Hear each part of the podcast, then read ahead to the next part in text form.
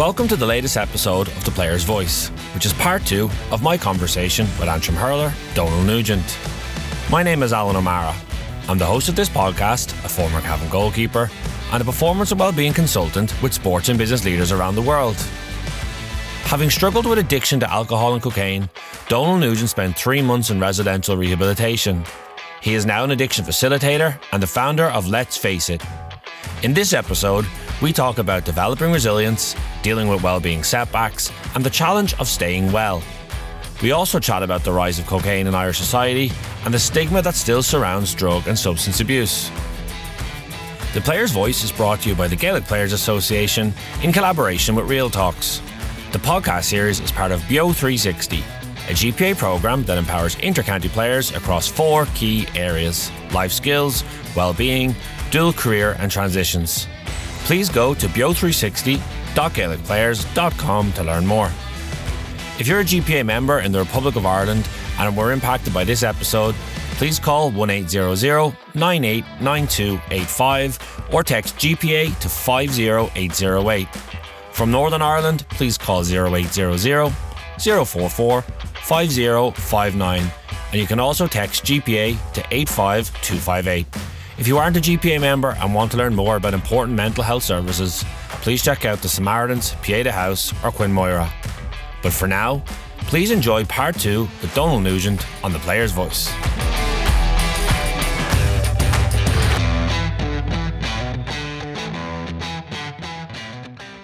You go in the, whenever you go in the rehab, like it's the first two weeks is in a detox area. And I honestly, so there's, we have a courtyard and it's like, maybe twenty meters by twenty meters, and that's the only area you have for outside space.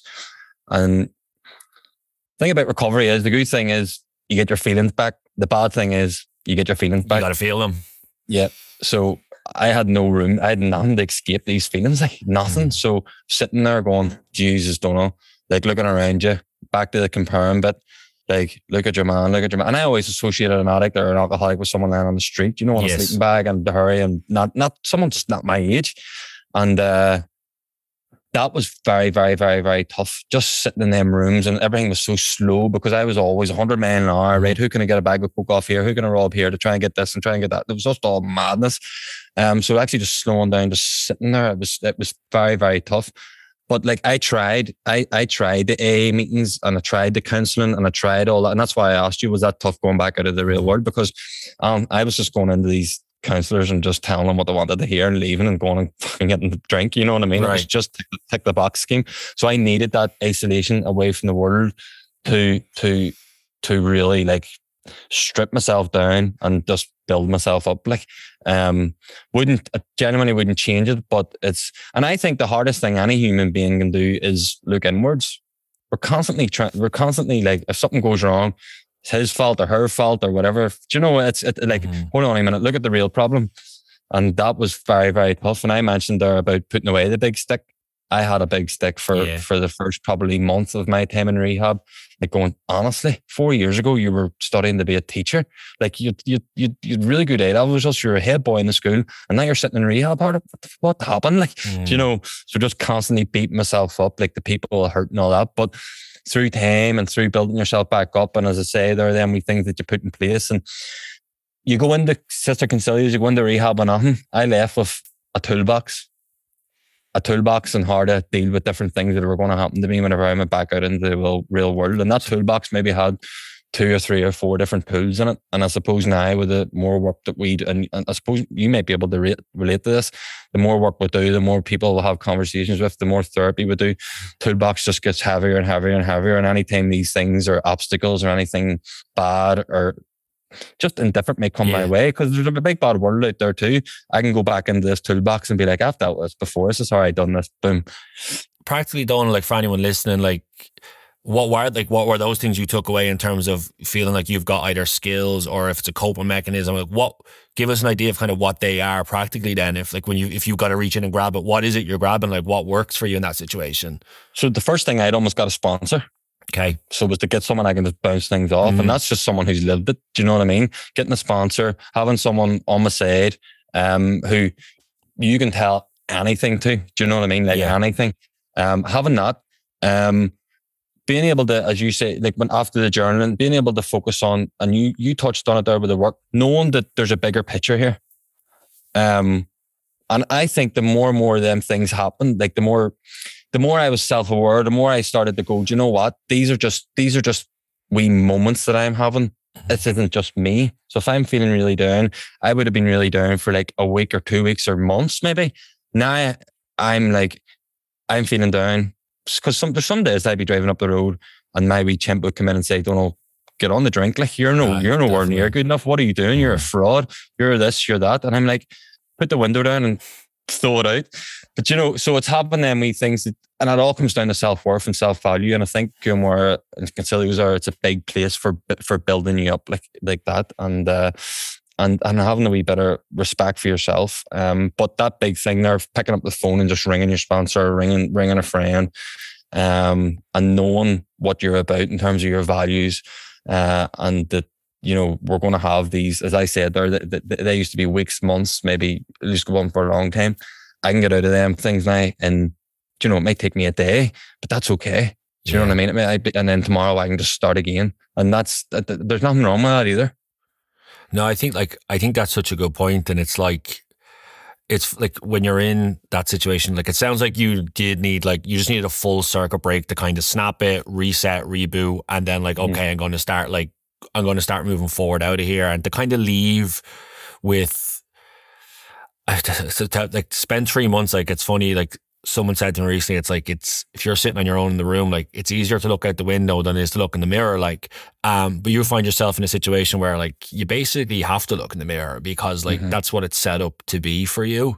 Um, and you leave with those skills of like, okay, like I feel like I'm better equipped for that. And I suppose kind of, which brings me on what I was going to talk to you about, like, like a lot of my work right now would be in like mental skills, and I would work with people and teams kind of building that toolbox out. Um, and these like skills are skills that equally can help you in life, can help you in sport. Um, and like for me, one of them was like, you know, self-awareness was definitely one. I would do a lot of work around self-awareness, would do a lot of work around resilience, would do a lot of work around self-compassion. And I always take them back, Donald, to those, like that little triangle that I just use. It's like, I'll draw on a whiteboard, I'll draw it in my own notebook, my own journal, and it's just my thoughts, my feelings, my actions. And it's like, what am I thinking? What am I feeling? What's the right action to take here? And we've both talked about like months, years of our lives where we would take the wrong action. You'd, hey, I'm going to grab mm. a drink here. I'm going to grab, I'm going to pick up a bag of Coke off some your man over the road there. Or I'd be like, right, I'm going to go absolutely bury myself into a nightclub here and cry, like holding back tears in the toilet. And it's getting comfortable. Okay, what's the action here? And like, when you, when you come to those kind of skills, is there anything that kind of comes to mind for you? Like I know resilience for me was really one of the, say I break it down, okay, resilience, what does resilience look like? And it was like, I'm going to talk to my mom and my dad and my brother. I'm going to talk to my friend about what I'm feeling. I'm going to open up a bit. That's me like having courage, like taking a good decision in this moment. But also I feel like I was always backed up in a way where it was, I knew I could go back to council whenever I wanted. Like the shame, mm-hmm. the guilt, that side of it for me was gone. And it just became this, like, I suppose what I'm thinking about, it's a point you just said there was like, do we all have bad days? Absolutely, one hundred percent. Like, can you have a bad week? Yep, that can definitely happen. And for me then, if, if a bad week ever became a bad month, I'd be like, right, I'm going to pick up the phone and call my counselor. Yeah. I'm going to go and do a bit of work. The bad day, definitely you feel that you start getting equipped to manage. And then the bad week, it takes probably a little bit more work, but you can get out of it. Um, what was that like for you then in terms of managing that? Because I feel like it is important to say, when we go to rehab or when we go to therapy, people think, oh, good for you, good man, you got in there, you did the work, you're out, happy days, like how's life you're going fixed. Now? But there's also like the real messy, like I call them waves, spiky waves that we're both, we're all dealing and still navigating on a day to day, right? one hundred percent. And I, I actually, like, I couldn't agree with you more because I suppose, and, and then this is not like putting anyone down, it's probably a bit of naivety even in my part. I thought these three months will fix my wagon, and then back to what I said there, I'll be back being the best at, you know, back on the Antrim team and everything, it'll be all hurry-furry again. No, it's not, it's definitely not the case. And what I actually done there for a couple of years, particularly over lockdown, Alan, um, like for people like me and you, anyone, can be a lonely out of place, like, you know, and there's no interaction, you're getting programs and stuff and to do with the county and like running program, me running, you know, on my own. You're back on your own kind of more often? Not happening, like, mm-hmm. and it's just like, what what I, what but what I done there right up until even like last year, like say at the weekends, say a Friday night, and if I was flicking through Instagram and I seen one of my mates or a crowd of lads, what I talk, touched on at the start of the podcast about not being a part of something, then it was. But what I used to do as a result of that was like straight to Domino's or straight to a pizza shop or whatever. And it was like food. And then you're in this shop, you get a big munch and you're just sitting there, you're watching and you're just feeding yourself because it's nearly like a replacement. Um, it's okay because I'm not drinking. So, and by the way, my pizzas just weren't like a pizza. It was a pizza, then it was a taco chip, and it was a Milky Bar sundae, and it was everything in between. Do you know? And and that was my sort of. You're escaping in a different way, like you've. I and, and a, a tiny bit, like, and I just I could justify it because I wasn't, you know, maybe taking loads of coke or whatever, mm. but it, it it was near enough the same thing. Do you know what I mean? I was still escaping what was actually going on. Um, so that took time, even after rehab, in terms of, and I suppose that's why uh, I haven't made that sort of breakthrough and being more consistent with Antrim, because my weight has been fluctuating a lot, and I've probably only maybe found a proper balance over the last year. Do you know what I mean? And, and then other things like injuries and stuff come along, and obviously, you know, you can't stay in like all the time whenever you get injured, but I think having that respect for myself. Um, but yeah, that replacement thing that happened for for a long time, like, and thinking that I it's okay, but my patterns were kind of the same, if you know what I mean. So I had to step out of that and be like, right, what is going on and stuff like that. So, but what what what about you? Even like even after, like, because you do maybe ten counseling sessions and then you think, right, okay, I'm in a really good position. Big thing, even in my experience, is even with working with people in my own journey. Complacency, hmm. like, you know, thinking that, and, and I always call it, even now through this experience that I've had, is I'm on a journey with no destination. Like I, the day I think that I'm cured, the day I think that I'm fixed, the day I think that, you know, I don't need to pick up a phone or I don't need to drop into a meeting, I'm done. Hmm. Honestly, well, can you can you relate to that any anyway in terms of your journey? In terms of maybe, did you ever get complacent, or did you substitute your feelings with uh, different actions or? Um, it's a, it's a great question. I think, so at the start, don't want to go back. I don't think it was complacency for me. I think me was almost probably more pride or ego in that. My first block of therapy, I think my attitude was me and depression in a boxing ring. I'm going to go ten rounds and I'm going to knock this fella out, and then like it's gone and I'll be, I'll beat it. And I suppose you kind of have that, and listen, counselor would have talked about it, been like, yeah, listen, that's not really how it works. And you'd be like, yeah, yeah, but like you kind of don't really want to hear it. Um, but I'm different. You're like, yeah, yeah, but I'm doing great though, haven't I? Um, so I remember I kind of got through that first block and I'd pieced the puzzle back enough to go, cool, I think I can bounce back into life here a bit now and kind of go go by myself for a bit and kind of get out of the weekly session ever. But it was, it was, to be fair, it was always kind of, I feel like, with a view of coming back down the line. But I remember it, like when depression came back in and gripped me again, like, man, I remember that like floored me, like really, it was like a double whammy, because it was like, oh, I failed again. Like I thought I pieced this back together and I thought I learned some skills and I thought of this, but like now I'm feeling the way I'm feeling, like I can't get out of bed. Like I've tears in my eyes. Like I want to go drinking. I want to like escape from this. Like you're feeling those, it's like, it's, it really was like a double whirl. Um, So I remember kind of going back in, and I kind of then at that point, I remember kind of like learning to kind of change my viewpoint of like, I suppose easiest way to saying it is like my well-being, mental health. Like it wasn't this like thing on the outside that only became an issue when it was bad. It was a constant thing that needed nourishment, that needed care, that needed to be looked after. Um, and that's why I kind of go back to those pillars later. Like if, think, if something's on a slide, like say resilience for me, how I learned about it in the really early stages was, how do I feel out of ten? So I'd be like, okay, if I only feel a three, like do what do I need to do to get help here? Where can I go? What can help me? But also if I've gone from a seven to a six to a five in a window of time, for me, resilience became catching it within two and then doing something about it that could move me back forward. And if that slide continued, it was okay, I need, I need, I need someone else to help me here. I need someone else to guide me here because I can't do this by myself, if that makes sense. Yeah. Um, and that still, that continues, man. Like that's like, I'm literally ten years on, on, on from it now. And I definitely, you know, way more equipped to manage it. We'll spot the slides, we'll notice them. But there's also times you go, how am I back? How am I, why am I feeling two out of ten? Like I thought I know all this stuff. Um, yes.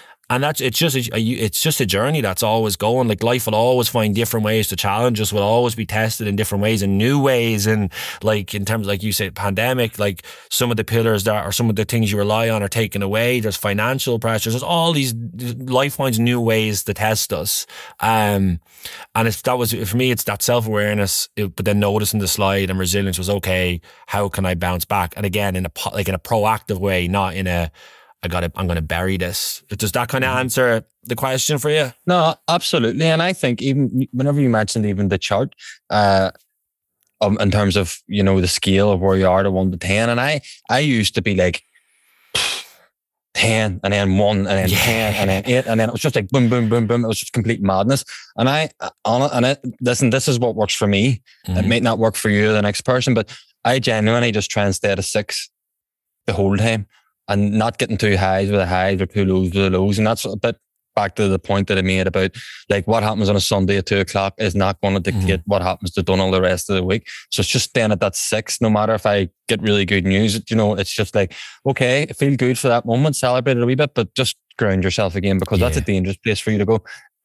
On the other side, something really bad happens, like an injury. Like I, I got my ankle reconstructed there last year, came back, done all the rehab, um, played against Tipperary there a couple of weeks ago. I was like, right, let's go. I'll have a good push for championship. We were away there in a training camp. Two days into the training camp, what happens? Do my knee. And I'm like, don't know, honestly, like, do you know what I mean? All this. And I, thankfully, it wasn't, it didn't turn out too bad. There's something small in it, but I was really, really low then. And then I was sure. like, oh, hold on a minute. Like, step out and look in of what you're actually doing. Get back to a six and control what you can actually control is, you know, control the controllables and all that. So I think for me, it's just like staying at that six and not getting just too carried away with what's going on externally, just six internally. And I think that just keeps me, keeps me sweet for now anyway. No, and that, I think we're like, the great point you made there, Donal, is like, you know, it's about finding what works for you. Like, and it's like, yeah. what works for me, like probably, it probably wouldn't have worked for you. And likewise, what worked for you, like mm. probably wouldn't have done the trick for me. But like, I suppose if you ever find yourself in those situations, like all you have to really worry about is figuring out what works for you. Like you don't have to yeah. like, um, you don't have to solve the whole world's problems. It's just like, okay, like where's my sweet spot here? And you, I know you said balance earlier, which is definitely something I would, I would often remind myself of. And then it's like, I suppose like I, I'd be I'd be a little different to what you just said. If it's been honest, like I kind of I still do like kind of not if I chase those highs, but like make sure that I'm always like when I have them, when they do come along, that you're like I, I'm aware of it and I, I appreciate it. Yeah. Um, because it's funny like this. You said they could go from a ten to one. Like if like that was I, that was me for a couple of years. Like it was like good, good, good, bad, bad, bad, good, good, good. Because there was a lack of resilience and there was a lack of self awareness as to what was happening. I was like this ship that was just getting banged around, and if the current was taking me in a good way, it was like great. But then like when it went bad, it was like, oh, how am I? How am I here? Like this is like, mm. and like I would say, my two lowest points came right after like.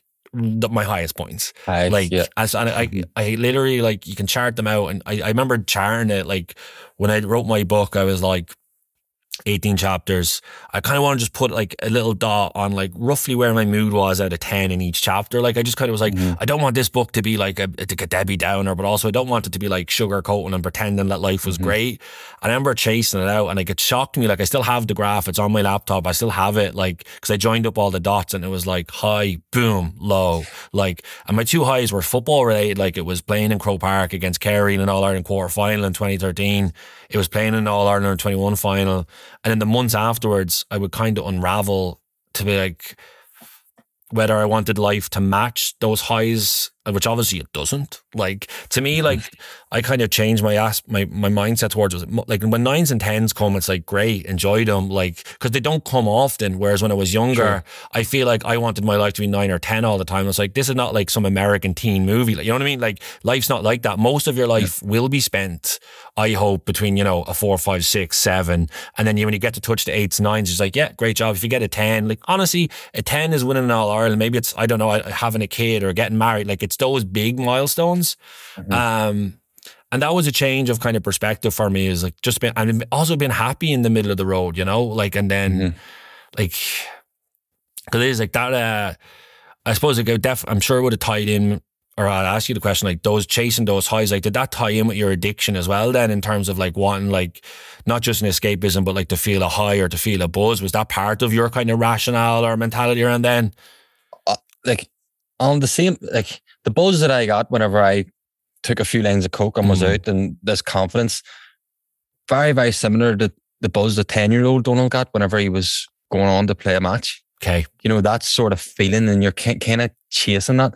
And I think that I, there, you were constantly, and even even when I would get out of rehab, it was kind of like you're chasing, chasing, chasing, chasing. But it's what funny, were you chasing the, at that point? Sorry, what were you chasing? Like if to like look back at it. You, well, I'll tell you what it does. Like, see, even whenever I just got out of rehab, I, what, I, and this is, I, I, I used to go out with with some people and sit in the pub, hoping that other people in that pub would look over and go, "Our Irish big Nugent, like he, he's fair play to him. He's not drinking."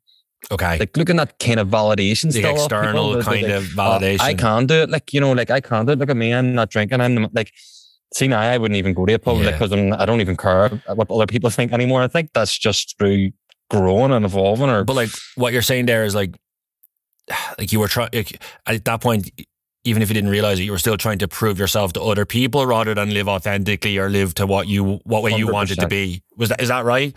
one hundred percent, yeah. And like, listen, again, back to that, the big three word lettered word, ego. Mm. You know what I mean? And now, like, see even what I do now, like, see even this conversation that we're having now, it's, it's genuinely, I know we've talked about ourselves and I've talked about me. It's not even about me. Like, see, let's face it, in terms of the company that I set up and the podcast and the talks that I do, very often people are asking me to come and like sort of tell them the story and share my story. It's not about me. Mm. It's about the next person. It's about the next person who steps up and says, I want to get help and I want to better myself. And I, I just think of that person because uh, there's always going to be someone in the room. If people turn up to them things, then there's someone that wants to listen and someone wants to get a bit of help. And that's why I do it.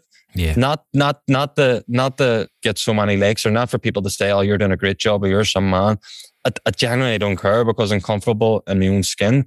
Um, and I think that helps me find that sort of balance. And I, I'm not, back to what was said there at the start, like I don't put my happiness in, in other in other people's cups or in other plates. Do you know what I mean?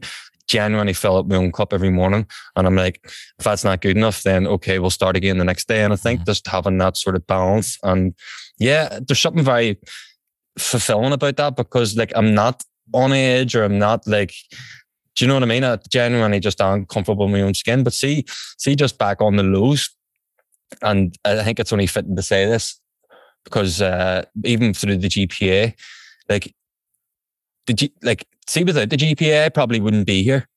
I mean, neither. Not, yeah, yeah, me neither. That, you know, and that's not that's not like under like playing it. That's that's facts. Like, and if there's any other county players listening to this, mm. and maybe even like there's there's there's G P A reps go around all the counties, and sometimes when they come into the rooms, you're maybe thinking you get a day off, like, and you yeah. can switch off. But see the services that they offer and the B E O three sixty and like like unbelievable. Like so, the G I, the G P A helped me get into Cuan Mhuire, and then after that, whenever I got out, and we'll talk about that transition. Like I I went to counselling. Uh, for right up until last year, and it was through the G P A, like unbelievable. Um, but I had Aaron Graffin, uh, who who works for the G P A now, on my on my podcast a couple of months ago, and he put it to me perfectly. And I and it's something that even anyway, like even with my knee, I used it. He says to me, uh, Domhnall, when you think about it, like any bad injury or anything you get, he's like, give yourself a twenty-four hour window to feel sorry for yourself. Mm. See, after them twenty-four hours. Focus on what you can do about it. Yeah. And that's something that I've just put into practice in my life now. It's just like, right, okay, I have twenty-four hours here, injury, whatever, go grab a pizza, feel sorry for myself for a day, but it's not, it's not the be on and all. What control the controllables, and just push on and just be like, right, what can I achieve? Like, and something that I am massively into now, and something that I even say, and I said to the lads there this morning, it was just like, with every setback, there's an opportunity. There's an opportunity to grow. There's an opportunity to evolve in other aspects of your life. But if it's not sport, you know, there's always opportunities to always get better. It's just not focusing on the bad thing. Look at all the good things that are happening around us. You know what I mean? But uh, I think that that's a big, that's an important note there with a, with a G P A. Like, what, what way did the G P A help you? Oh man, I'll tell, like, I, I'll come to that story in a minute because it's, sorry, it's, sorry. it's, it's, it's honestly funny. Like I have, I don't think I've talked about it in a long time, but just as I was listening to you there, I don't. I just wanted to say, like, like what I hear there is like actually the importance of like self compassion, like, and in my work as like performance and wellbeing consultant, like I'm with businesses, I'm with teams, and often you get a call like, "Hey, would you come in and do mental health awareness?" Or you get an email about want to do work on resilience, say for example. That would, a lot of the time that would be the starting point or like the the entryway. But it's like one of the first things I do is talk to people about is self-compassion, like the act of being mm. like kind, non-judgmental to yourself. And like, yes, resilience is a response to like adversity, but so too is self-compassion. And like as a young male, I that wasn't in my world at all, man. I just, it was mm. like, you know, like you got to grind it out, you got to persevere. And because what you described there, like literally is self-compassion. Do you know what? I'm doing nothing today. Like I'm going to I'm going to binge watch a thing on Netflix. I'm going to order a pizza. And tomorrow when I wake up, my commitment to myself is I'll move forward. Like I'll mm-hmm. make, I'll make, I'll make a decision to kind of, and when depression over the years and depression really came back into my life, I always did what you just described. It was, hello, welcome, come on in. I'll be with you for, I'll be with you today. I'm going to be a mess. I'm going to hold, hold me pillow. I'm going to watch T V. I'm not doing anything. I'm not proving myself to anyone. But tomorrow my commitment was, we'll start. And that might, it might have just been tomorrow in the morning. I'm getting up, I'm making a coffee and I'm going for a walk and I'll go from there. But, um, No, just kind of as you move towards the end, it's like in terms of the G P A, like, so obviously like the whole Player's Voice series has been in collaboration with B E O three sixty, the G P A's player development program. And like, we've had such a wide variety of conversations around those pillars of life skills, well-being, dual career and transitions. Like this conversation has been so different to everything we've had before. I'm so glad it's now part of the series, but like, My and I'm so I'm so like grateful to be able to host this podcast and have these conversations with people. But like it, when I jump all the way back, like to my end, like my beginning of a relationship with the G P A, like I'll tell you the story because I doubt you know this. So like, I spent like weeks. Like I get an email like, here's the G P A twelve. twenty-four seven helpline mm-hmm. and lead up to Christmas. It's going to be a hard time. Here it is if you ever need it. And I remember looking at the email. I was like, well, okay, but like whatever. And a couple of days later, like I have that moment I talked about earlier, like where I, I nearly like, I nearly like decide to swerve my car. Um, so a conversation with my parents, I get home that night, kind of eventually open up t- thanks to them kind of poking and prodding. And they was like, okay, where are we going to go to get help? And I was like, oh, I actually got this like email a couple of days ago. Let me look at it again. Like, and I feel like at this stage, I don't even know what smartphone I had. If it even had, I think I might have to go get a laptop to check the email. Like, um, showing your age here, Alan. Like I, I'm, still, I'm, I'm, I'm a young, I'm a young thirty-two. But like, I, when you jump back to, I think I might have had a BlackBerry. Or I can't remember. But like, it doesn't matter. But so I remember, it's like okay. So I said to them, I'm going to call this number. And I was back in Dublin then. I remember leaving my apartment or leaving the house because I was like, don't want anyone hearing this conversation. Like, what am I going to say? Like, have yeah, your internal conversation would just go one hundred mile, like one hundred mile an hour. Mm. Like, hello, I'm Alan O'Mara. I'm feeling a little depressed. Can you help me? And you'd be like, I'm not ringing this number. But anyway, long like so I leave the house, I'm walking around like the corner and I, I call the number, I press green, body's like so anxious about it, like shaking. And um man answers like, how are you? Like, how can we help? So I start talking. And basically, like long story short, he says, cool, like you're based in Dublin, we've two sir we've two places you can go. You can go to this one or that one. And I was like, what? And he was like, yeah, there's like, he was basically asking me, you're in the north side of Dublin or the south side of Dublin. I was like, north side. And he told me the address. And like, I'm not joking with you. the the service, like the location of the therapy s- center was on the street I was living by pure like coincidence. I could see the place from my house. Like I walked by it every day on the way to get a chicken fillet roll, on the way to get the bus to college. I never knew. I saw a thing like be like a like to be a little sign on the pillar, but it was right there. Um, and it was one of those moments where like it took my breath away, and I was like, if ever there was a sign from anywhere, wherever, whatever people believe or what it comes from, this place was right there. Like, um, it's still like even like I got to get goosebumps even thinking about it. Like yeah. it was such an it was such an insane yeah. like moment. Um, and went in like went in there, and like that was the start of my relationship with like so a counselling, of a start relationship with the G P A, and like. You said we you wouldn't be here. Like I I, I don't I, I maybe there's a, a different part where I find another service, but that was the one that showed up for me and got me out of there. And as well as getting me out of a place of just barely surviving, like they also helped me build up myself into a place where I feel like I can thrive. You know, like it's not just enduring, it's not just scraping by. Like talk about like life coaching, career coaching, like set help setting up a business. Um. like transitioning yeah. out of the game. You talk about all those kind of pillars that B E O three sixty encapsulates. Yeah. And you think if you did a little graph of like, okay, G P A at the center, like, and all its members, and then you go to the next four bubbles of life skills, well-being, dual career and transitions, and now start drawing out all the lines that come off those, because we're all mm-hmm. different people, we're all on different journeys. And I just think to be able to have these conversations as part of that, to touch on different aspects of challenges, um, it's so, and I think it's so important that players get to, well, they might be driving their car right now on the way to train, and might be on the train on the way to work. Like, for male and female players to be able to listen to what we've just talked about, all the other episodes, because it definitely didn't exist when I was going mm-hmm. through it. You know, you just, you got like an email, yeah. or it was like a newsletter. Um, I think the more conversations we all have, I know you're doing it through Let's Face It and making an impact in your own way, in clubs, in like in community groups, in different towns all over Ireland. Um, and I just think it's so important that you're you are able to do that, um, and are doing that, because like you go back to it, you asked me about like when I went public, I always did it with a view that others would come after me, fresh voices, fresh stories. Even today I've talked about some of my stuff, I haven't talked about it in years, because yeah. one, I've already done it, but also other people are kind of doing it, and it's like great, like that's why I like being on the other side of the mic now. And I know made a little exception today just to kind of, I felt, and I suppose I hope you feel the same, to be able to kind of bounce off and explore it. Because I always want to show like it's not just one side of it. It's like there's it's it's it's hard and it's complicated and it's complex. And there's a reason why you're doing what you're doing. Yeah, like comes from somewhere. Like, not like a hundred percent. Like it's like for me now, be able to work with teams in my way, like in my own way, in terms of giving back. That in regards to like, I would cover six pillars of like well-being, leadership, communication, relationships, mental toughness, and high performance. And like to be able to give back to people in different ways, individuals, teams, in that way, for me, it's like, it's so rewarding for me. Um, and it's something I'm very grateful of. And genuinely, you talk about the G P A helping me like with counseling and support, like me getting my business to where it is today and the work I get to do, they were with me the whole way, man. Like they were there the whole way. And it's something I'm so grateful for. Class. That's, that's, so so powerful too. Um, see see just the last thing, I know you're probably looking to get wrapped up, like uh and even just the, the, the before I move on, uh like there's tomorrow, like I have a meeting with Aaron Graffin, like mm-hmm. he's now coaching me and helping me develop and make that next step, and I just think it's amazing. Like I and I am so grateful, and I would advise any any player just to tap into it, even if you're not struggling, even businesses or anything, just just tap into it. But there's a word there you mentioned there, I think, but I, I don't have I didn't bring a pen with me. But uh, five or six times throughout the last hour or so, we've been chatting about resilience. Mm-hmm. What, what, what, what? Define resilience in your. What, what do you think resilience is, or what, what, what does that look like to you?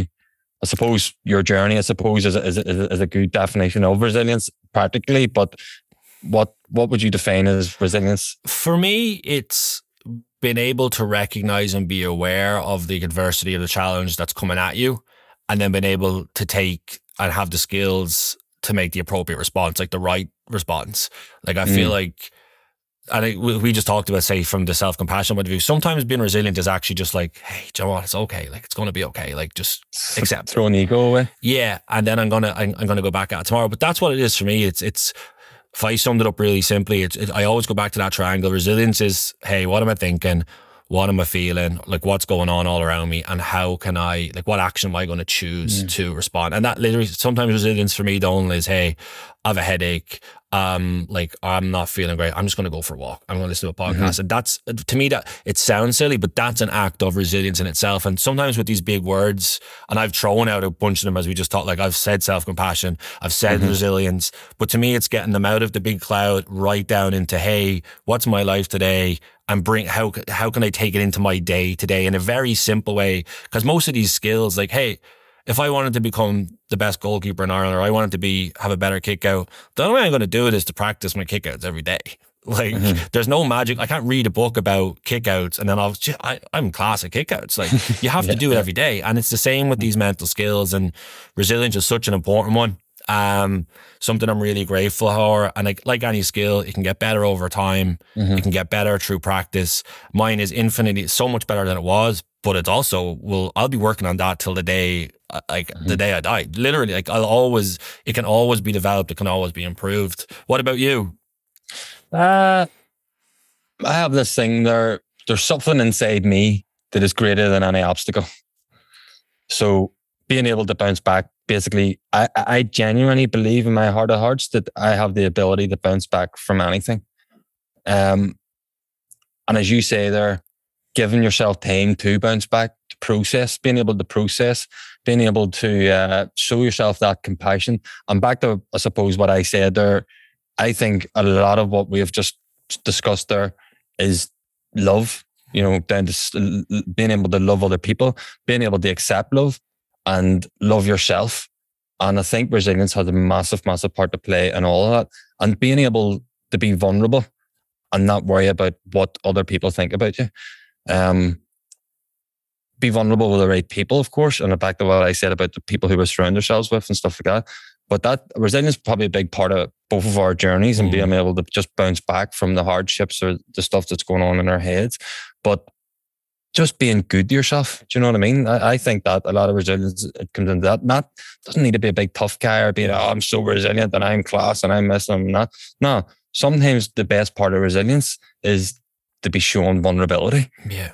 I think anyway. Um, but yeah, it's an interesting one, isn't it? yeah, and I suppose the other thing I would just add to that is like that, like so, sometimes the best part of resilience is like is accepting help from others. Like that's that's an act of resilience in itself. It's like, okay, you one hundred percent said you said vulnerability there. Like, you know, I'm like I'm dealing with this, I'm feeling this.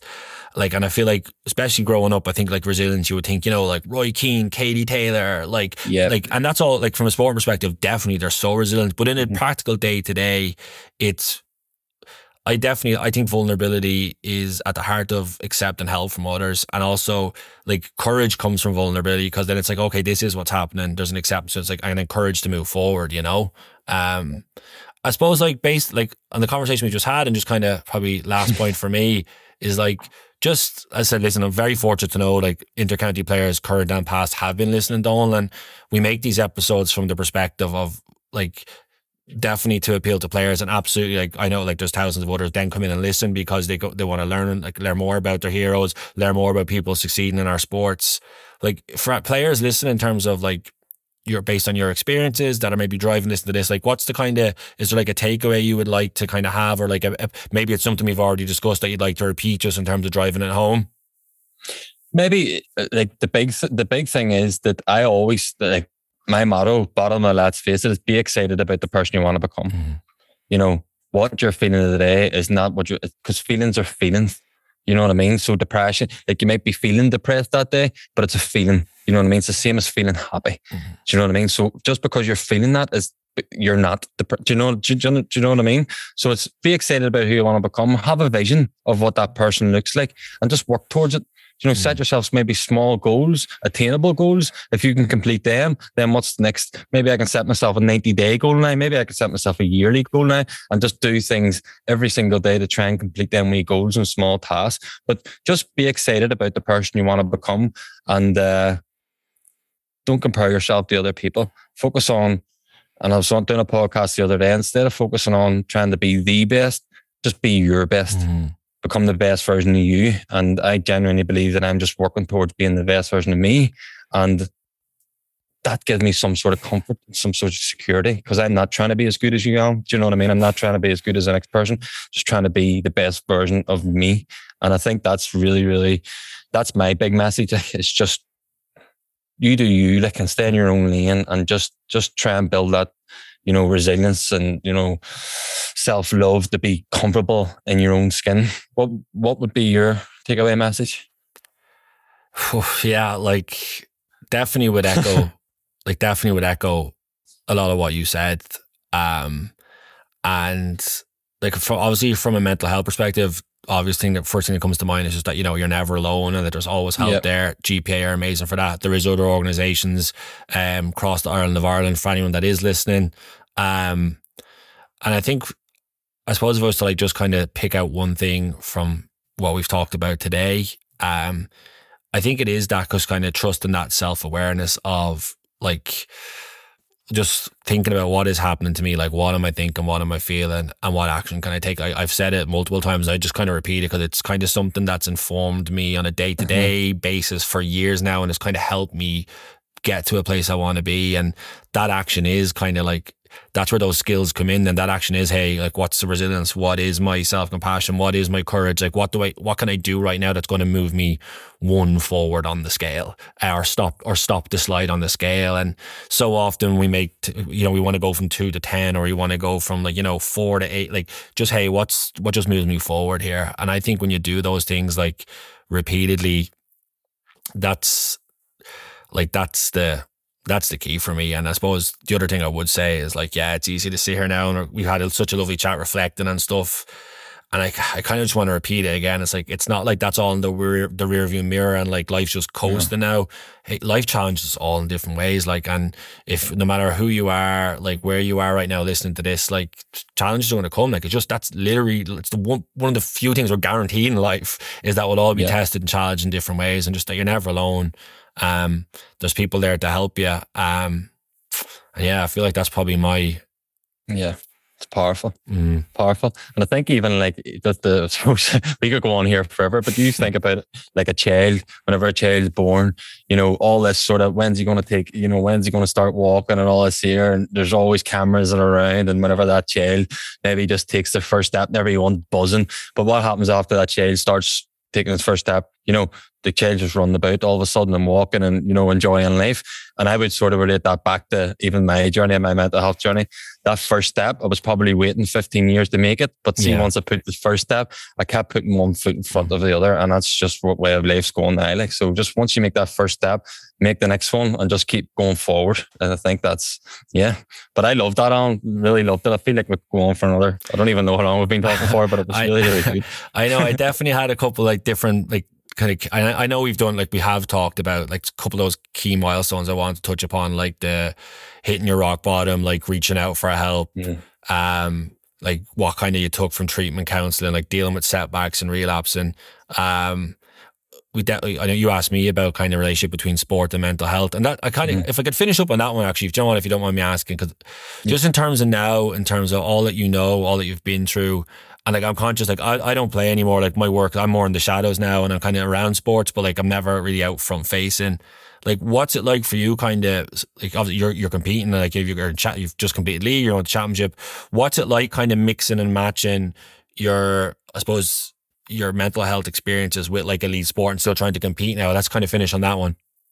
It's, it's, it's been tough. And that's why I was saying there, I think probably only this year I've probably found that balance, but here's the other thing too. It's not the be all and end all, um, because we have a window here of playing intercounty. I'm twenty-six now.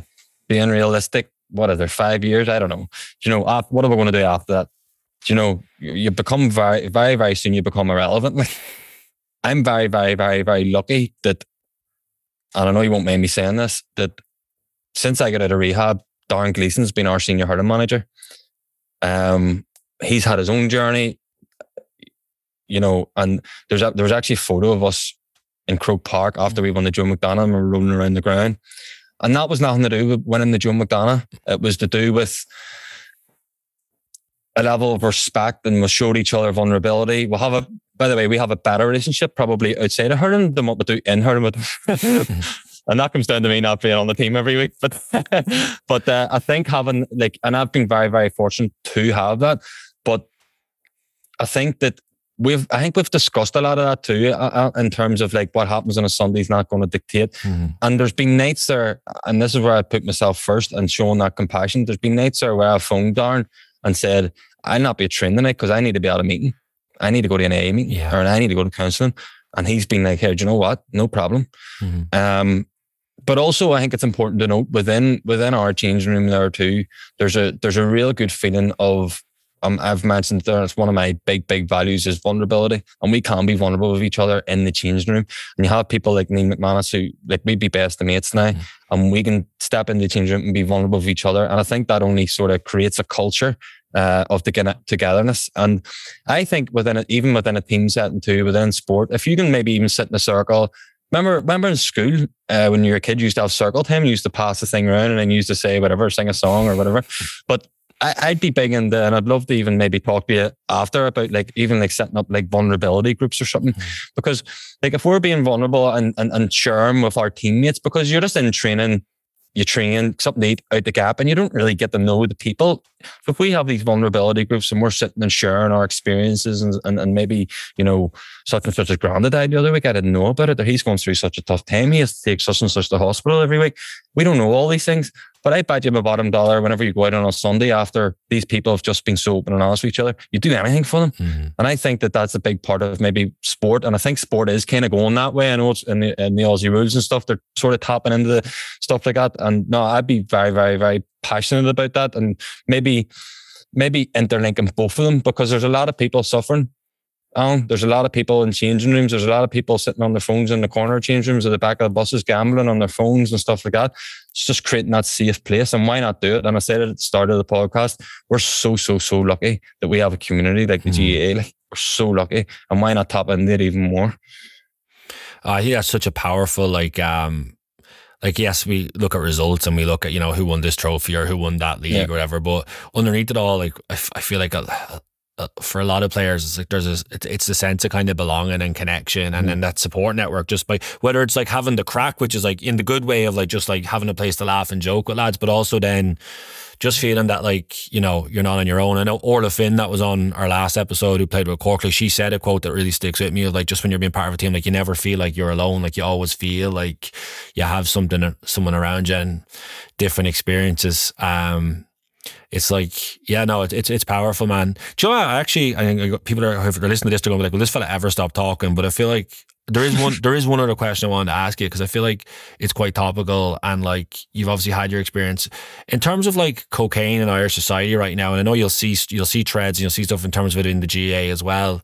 Like, what's your kind of what's your kind of insight or perspective on like cocaine's role in Irish society at the minute, and kind of how it's impacting? I was going to say G A A dressing rooms, but I mean, it, realistically, it's how it's impacting society and culture in general, you know? Um, it's easier to get a bag of cocaine now than what it is to get a packet of cigarettes. Mm. Like, I'm sitting in a pub, say, theoretically, and I'm ordering this bag of coke. The boys bring the coke in for you. Nine times out of ten, you don't even have to pay for the coke. So you get it on tick or whatever. And then you're just getting more and more or whatever. And then the next thing on a Tuesday, these boys are rapping your door saying, where's this money? And you don't have it. And then that's just opening up another kind of worms. Spiral and scramble. one hundred percent. And the other side of it is, and, you know, for people who maybe are a wee bit naive or a wee bit blind to it, see, when there's boys going out and drink, and they're out to drink maybe two, three, four, five days. How many times have you tried doing that? Mm. And it, do, do, do you know what I mean? People can't drink for that period of time without taking cocaine. Do you know what I mean? And I like I like I like to say I'm a good enough a drinker in my day. Do you know what I mean? And I could not have drank for longer than a day without right. a couple of hours mm-hmm. without tapping into saying I need a bag of coke, because it keeps you going and it keeps you going and it keeps you going. It's scary and it's rife and it's and it's like, I'm not a hypocrite, so I, I don't go telling people not taking coke or anything like that. I find like people find out for themselves or whatever, but I would nearly go as far as saying it's probably near enough every G A A club in the country. And it's scary. It, it really, really is scary. And it's not just like the fact that people go out and think this is a laugh and have it and stuff like that. It's it's it's a consequence of it. It's we're getting this stuff on tick, and there's drug dealers then getting involved, and it's it's just not. It's just it's rafe and it's scary, and it worries the life out of me. And I suppose that's why I'm doing what I'm doing. It's yeah. trying to create that platform that, do you know what, you can go out, have a few beers with the lads. But lads, go home and go to work on a Monday morning. Like, mm. do you know what I mean? Like, you don't need you don't need to do all this madness of coke and ease and everything. But drugs, coke, and I stand by it. Like, it's far. It's it's easier to get. It's it's easier to get a bag of coke than, than going, because you have to go into a shop and get cigarettes and pay. Do you know, and all this? So it's easier to get a bag of coke than what it is to to get a bag of cigarettes. And then that that that that worries me. Like yeah. even for, even the difference between me four years ago than I, it's even it's it's it's it's tenfold. It's it's far far worse. And I like how how we're going to end it. But me and you won't. You know, through mm-hmm. this. But what we can do is tr- try and create that sort of awareness, is that you don't need to take the coke or you don't need to do that to to, to gain confidence or or to get validation from other people. You know, do what's right by you, not just to fit in the friend groups or be cool or whatever, all that nonsense. It's, it's just not worth it, because I never thought in a million years, and I know some of my friends, some of the people around me would always be like, ah, sure, that and that happened to me. I was one of them people. And yeah. within a very, very, very, you know, short period of time, I was, it did happen to me, and I, I couldn't live without it. Like, No, I'm, I, I, I did. I meant to touch upon it earlier, so I'm glad I kind of mm. I asked you just before we finished up, Domhnall, because like I do think as well, I'd agree with a lot of what you said there in terms of like it's almost like a dirty secret or an unspoken thing in G A A, like, and I say G A A, but like it's communities like all over. It's a society thing, yeah. Sometimes people think like cocaine was traditionally like a, an urban drug if you're in a city, but like I can pop into, I can go to Cavan tomorrow, you know, and walk into a pub, and I know there'll be people there. There's cocaine around me in and around the bars, like, and same mm. like same as like where you are. Um, What's kind of, and I know the work that you do is in terms of promoting awareness of that and promoting understanding of kind of helping people make more informed decisions when the time comes. Where do you think the rise of that has kind of come from, and kind of what's, how can we kind of combat that, or what can we do as like an organization or as teammates or as to kind of help reduce problems that stem from it? I appreciate that's a big question. Uh, but I, like, listen, I'd be a big firm, I, I'd be a, a firm believer of, you don't know until you know, hmm. you know, and then a lot of the people within G A A clubs, committees think they know what's going on in clubs, but they don't really know. Do you know what I mean? And I think it all just comes from awareness. And I want to save the world. No. Do you know what I mean? The old saying, Rome wasn't built in a day, but it's trying to sort of end that stigma. And a lot of this, it's a whole other podcast on this about primary addiction and active addiction and stuff. There's a reason behind why these people are doing this. There's some sort of insecurity within them. Mm-hmm. It's how they view themselves. And I, I think it's just creating awareness. People like you, people like Niall McNamee, like coming out and, and Conkle Patrick and all. I just think that's amazing. Mm-hmm. Do you know what I mean? Coming out and being so vulnerable and saying, do you know what? Axe Fires, yeah, he was uh, and like on the steps of Hogan Stand, left from Sam McGuire two years ago, and now he's coming out and being so vulnerable and open and honest. But look where it took him. Look where it took him. These things can take us into dark, dark, dark, dark holes. Look where it took me. Like, it, honestly, like, and, and even to put it into perspective and, and the, the societal issue and all this here, there was twelve people in my group in rehab. Um, six of them are dead.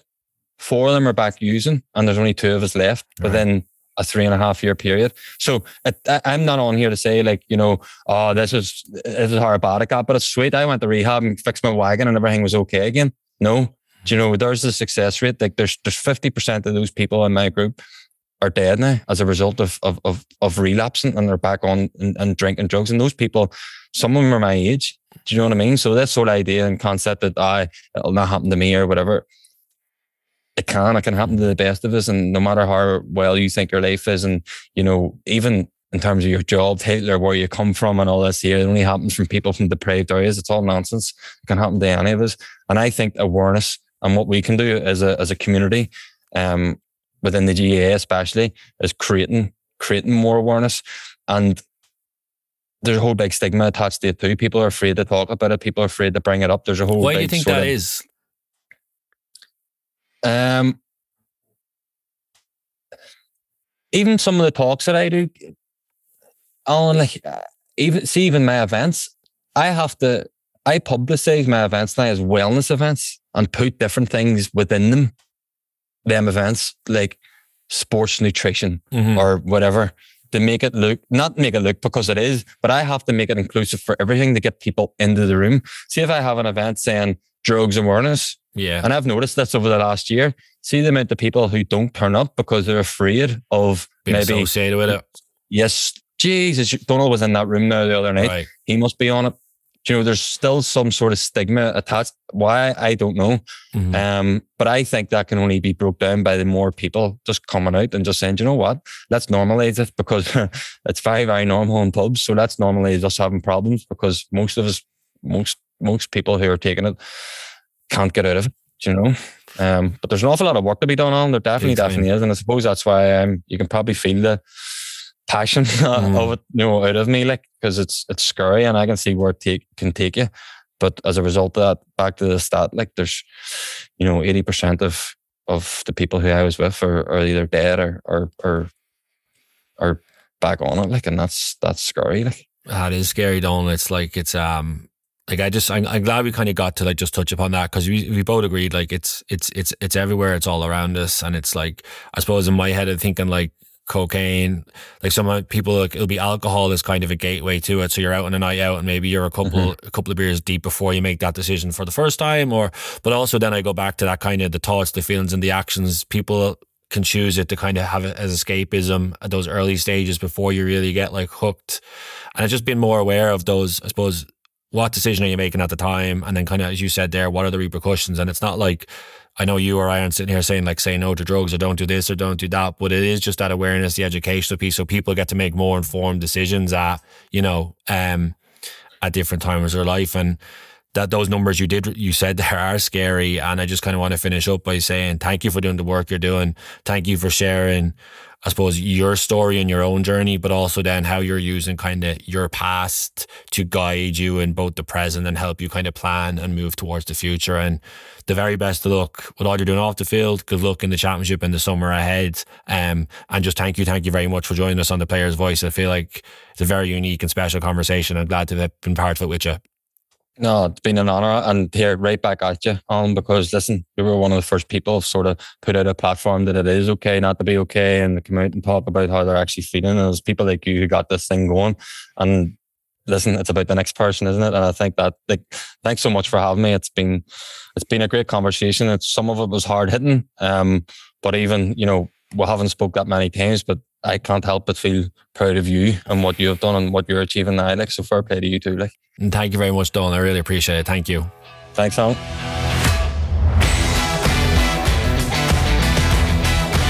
Thanks for listening to the latest episode of The Player's Voice. The Player's Voice is a podcast that's brought to you by the Gaelic Players Association in collaboration with Real Talks. If you enjoyed this conversation, please subscribe to our series now by searching The Player's Voice on whatever podcast platform you prefer. There you'll find previous episodes with leading inter-county G A players like Neil McManus, Niall Morgan, Vicky Wall and Ashing Thompson. Remember, if you're a G P A member in the Republic of Ireland and were impacted by this episode, please call one eight hundred, nine eight nine two eight five or text G P A to five oh eight oh eight. From Northern Ireland, please call zero eight zero zero, zero four four, five zero five nine or text G P A to eight five two five eight. If you aren't a G P A member and want to learn more about important mental health services, please check out the Samaritans, Pieta House or Cuan Mhuire. Thanks for listening.